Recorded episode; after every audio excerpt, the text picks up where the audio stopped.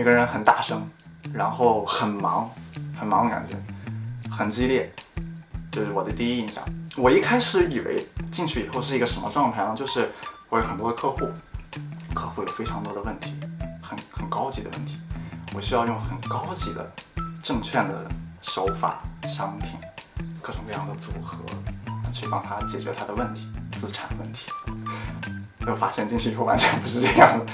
简单来说就是营业，去敲陌生人的门，要把一个你完全没有见过的人变成你的客户。比较痛苦的就是，呃，我上司一开始就把我扔出去了，然后就跟我说，嗯，今天的目标就是收集二十张名片。当时不知道为什么，不光是我，就是我的同期都觉得很难，可能大家都拉不下这个脸来。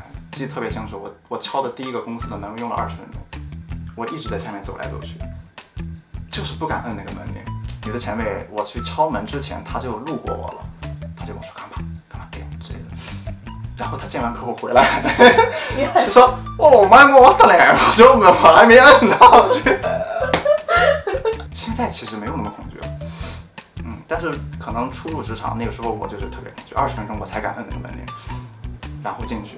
就是一脸懵逼的状态，明明旁边就有很多的公司也好，店也好，早上九点出去，下午到五点你都收集不到二十张名片，难道这么个程度？然后我还是个路痴，你知道吗？就这种工作对我来说就很不友好，因为我要去到那个目的地，越快的达到它，效率就越高。但我是路痴，所以我效率就非常慢，然后我就会不停的查谷歌地图，所以我的手机呢，每天就是早上九点出去，下午三点就没电了。然后有一次我回去了以后很累，其实那天也没有什么成绩。我前辈还过来拍拍我跟我说，说哦哥，你给我干嘛的？我说嗯，嗯，阿里多。我说好像也没做出什么成绩。他说我看你一边走路，还在一边 memo，哇靠，你真是太拼了。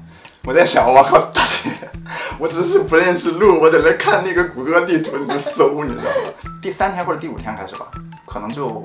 比较比较正常，就豁出去了。因为你要知道，就是你不敢开门的那个压力，跟你完不成老板给你的任务时候回去以后，老板对你的恐怖压制的压力来讲，完全不是一个 level，你懂吗？就你只要第一次不按门铃，你回去试一试，你就知道 了，第二次就敢了。野村，我觉得是一个非常非常好的地方，非常锻炼人的执行力。要从你进公司的第一天就开始倒退。你今天要完成几个客户和多少钱的目标？每一天的早晨都会有全国的排名，你的名字就会印在一个特别大的表上，全国是谁谁谁谁谁谁谁，你在哪？你在哪？你在哪？如果你完不成的话，轻则破口大骂，重则拳脚相加。真的会打人吗？他不会打人，但他是会打你周围的东西。我靠！我跟你说，什么椅子呀、桌子呀、电话呀。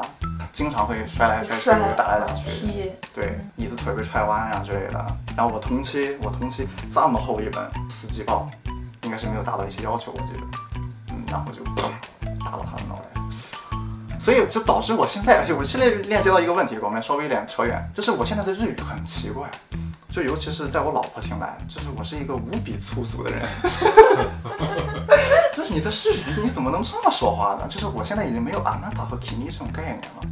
我只有什么 Oh my，我的，我只我只脑子里只有命令型，它日语没有其他的形态，只有命令型。每天要四点半起床。四点半。对，第一次去公司，然后我的那个上司就跟我说：“就奥克，你去参加一下那个那个卡布的会议，回来想给我们发表一下。”啊，我说行，我去参加一下。参加一下以后，哇靠，我从来没有见过说的这么快的日语。真的是听不懂，真的听不懂，还有很多的专业名词，什么英文字母的各种缩写，你完全不知道在干嘛。回来要发表，然后发表了，我现在也不知道我发表的到底怎么样，我估计应该是没有人能听懂我的发表。只要经历一次，你就知道 input 是完全不够的。如果你要是以现在这样的工作状态和能力下去的话，这等待着你的，我靠，这无限的恐惧。所以你要用更多的时间挤压你的睡眠，然后去获取信息。为什么四点半起来呢？每天日经新闻来到宿舍的时间是四点半，已经这是最早。如果他四点来的话，我觉得可能会四点起。要求你去到公司的状态是你已经准备好了的状态。如果你进入公司之后，你还在做准备工作的话，你就面临一阵腥风血雨。每天四百个电话打不完不准回家之类的，给你安排非常重的一些工作吧。如果你完不成，再给你一顿腥风血雨，就是这样的循环，就会让你这个人瞬间变得变态，但是又得到锻炼。然后每天睡不够，有些人就会胖胖到贼胖，有些人就瘦到贼瘦，满脸包痘。感觉好多你在说的时候都是恐怖 在推动着你。是的，是的，我觉得野村啊，他崇尚的就是让你逆风成长。进公司之前，你也要看到这一点，就是你你自己到底是不是一个能逆风成长的人？就哪怕你一压一压 demo，你能不能变成一个逆风成长的人？如果你不行的话，你进了这个公司就会很痛苦。有，哇，我感觉经常会崩溃。这是我每次去公司之前，我要在公司那个大楼底下就坐那五分钟，那五分钟就是我是谁，我在哪，我为什么要干这个逼活？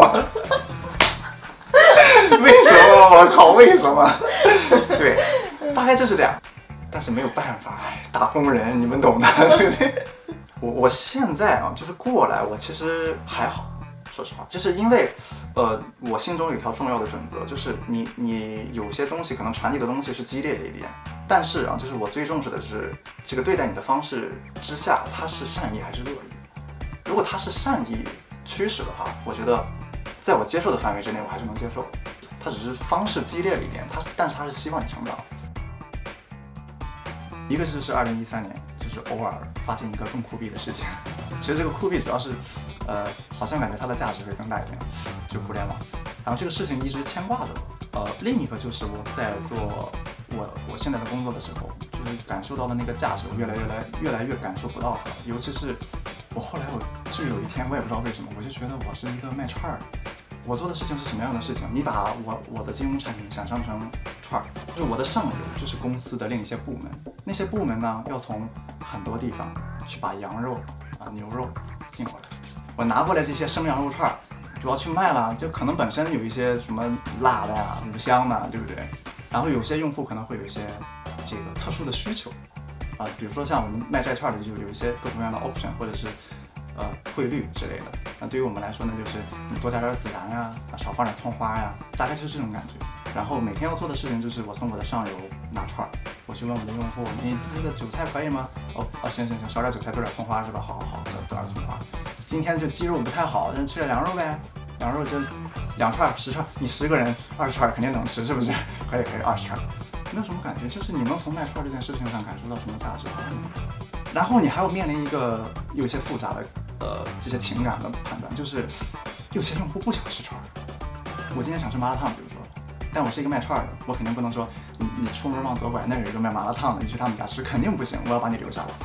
你就要想各种各样的方式跟他说，麻辣烫不干净，就我们的串儿是不是？我们的串儿虽然是串儿，但我们干净是不是？我们也有汤串儿，是不是？涮串儿我们也有，我们可以有，你只要说我们可以有，你也感受不到价值，很累，你每天就在。想象如何把串儿卖出去，多加点葱花还是多加孜然？葱花多少钱一斤？然后什么一个串儿进进价是多少，卖价是多少？这个人今天想吃串儿，不想吃串儿，你怎么跟他说？或者串儿做辣了，你怎么跟他道歉？我身边的人会有一些创业的人，不断的就是砰砰砰的冒出来，就更加深了就是我我想要自己出来创业或者做一些事情这种想法，然后就决定呃辞职，然后出来创业了。需要融资的话，你就要适应一些日本的套路，需要做一些学习。然后，这个东西本身可能对外国人来说，就就是一个挺挑战的事情。你在自己的国家拿融资都不是一个容易的事情，对不对？你要用别人别人的思维，用别人的语言去讲你的故事，尤其是你做的呃产品是面对中国市场，呃，一个日本人他永远不理解为什么中国人有这样的需求。嗯，你讲的再生动，你拿数据再好，他觉得。他理解不了，他 get 不到这个需求啊。有一个难点就是找到跟你志同道合的小伙伴，因为我觉得日本这个国家就是他也也有一种魔力。可能你原来是个很折腾的人，你来了日本，慢慢慢慢你就会变得不折腾，很佛系啊，很佛系的对。然后你如果是个日本人，你去中国，你可能发现这个日本人变得贼中国人，很拿回来气回去。你在日本找很积极的、很想破圈的、想折腾点事儿的人，本身就是有点逆着这个环境的感觉，这点比较比较难，我感觉。这类人可能就回国了，对，这类人有可能就回国了，对，对，然后这个环境又很安定，然后很舒服，所以这方面可能有难度。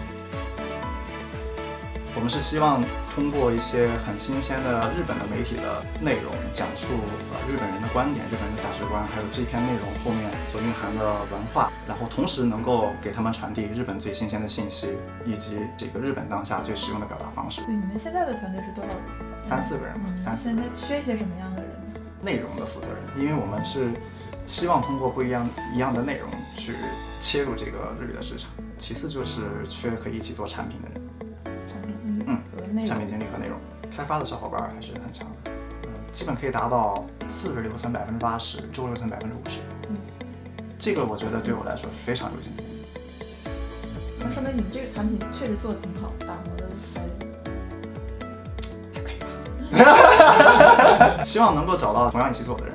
我比较能够深深的感受到，就是一个团队的力量，就是它是比一个牛逼的人要要要大很多很多。如果大家对我做的项目有兴趣的话，欢迎联系我。可以通过我们来联系你。好，颠覆日语行业，就等你。